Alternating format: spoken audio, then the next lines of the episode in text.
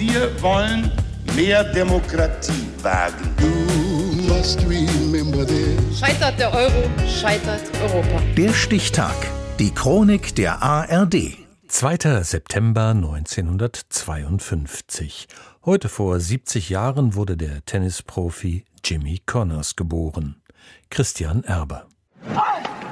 Jimmy Connors spielt nicht, er arbeitet Tennis. Bei nur 1,78 Meter Körpergröße, mit beidhändiger Rückhand und unbändigem Siegeswillen. Es ist vor allem der Kampfgeist, der Jimbo, wie er wegen seines aufbrausenden Temperaments genannt wird, erfolgreich macht.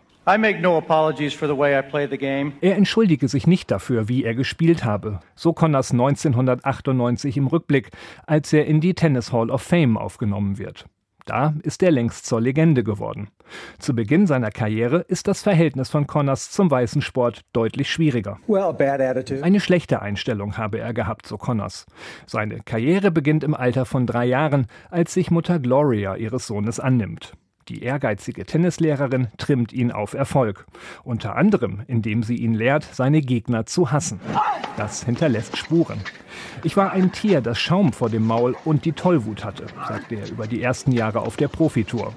Sportlich sind sie sehr erfolgreich, aber menschlich gilt der Junge aus Illinois als Außenseiter und Sonderling, weil er sich mit allen anlegt. Beschreibt Connors die gegenseitige Antipathie, die ihn mit John McEnroe verbindet.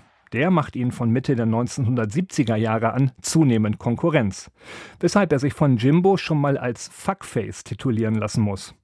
Auch Schieds- und Linienrichter haben bei Connors wenig zu lachen, wenn der in Fahrt gerät. So wie dieser Schiedsrichter den Connors als Missgeburt beschimpft.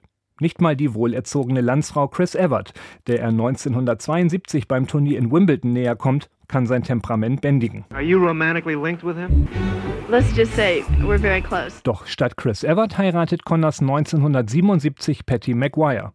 Dem ehemaligen Playmate gelingt es tatsächlich, das Raubein zu zähmen.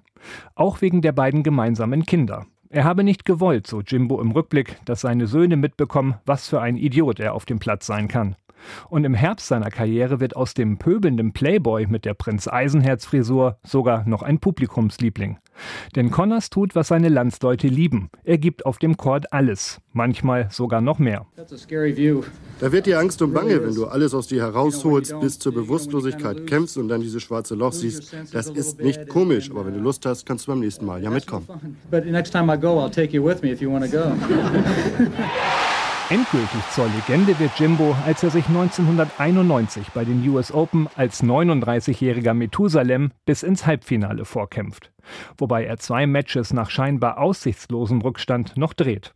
Eins davon gegen Patrick McEnroe, den jüngeren Bruder von John. Nicht nur der weiß seitdem, denke nie, dass du Jimmy Connors besiegt hast, ehe der Schiedsrichter dich zum Sieger erklärt. If there's one thing I've learned, you never think you've got Jimmy Connors beat. Sein letztes Profispiel bestreitet Jimbo im Alter von 43 Jahren. Seine 109 Turniersiege sind bis heute unerreicht. Aus dem Spieler wird danach der Trainer Jimmy Connors. Mittlerweile ist es ruhiger geworden um den einstigen Bad Boy. Unter anderem produziert er den Podcast Advantage Connors, in dem er mit einem seiner Söhne über Sport, darunter natürlich auch Tennis spricht. Die große Karriere, auf die er zurückblicken kann, begann heute vor genau 70 Jahren mit der Geburt von James Scott, genannt Jimmy bzw. Jimbo Connors.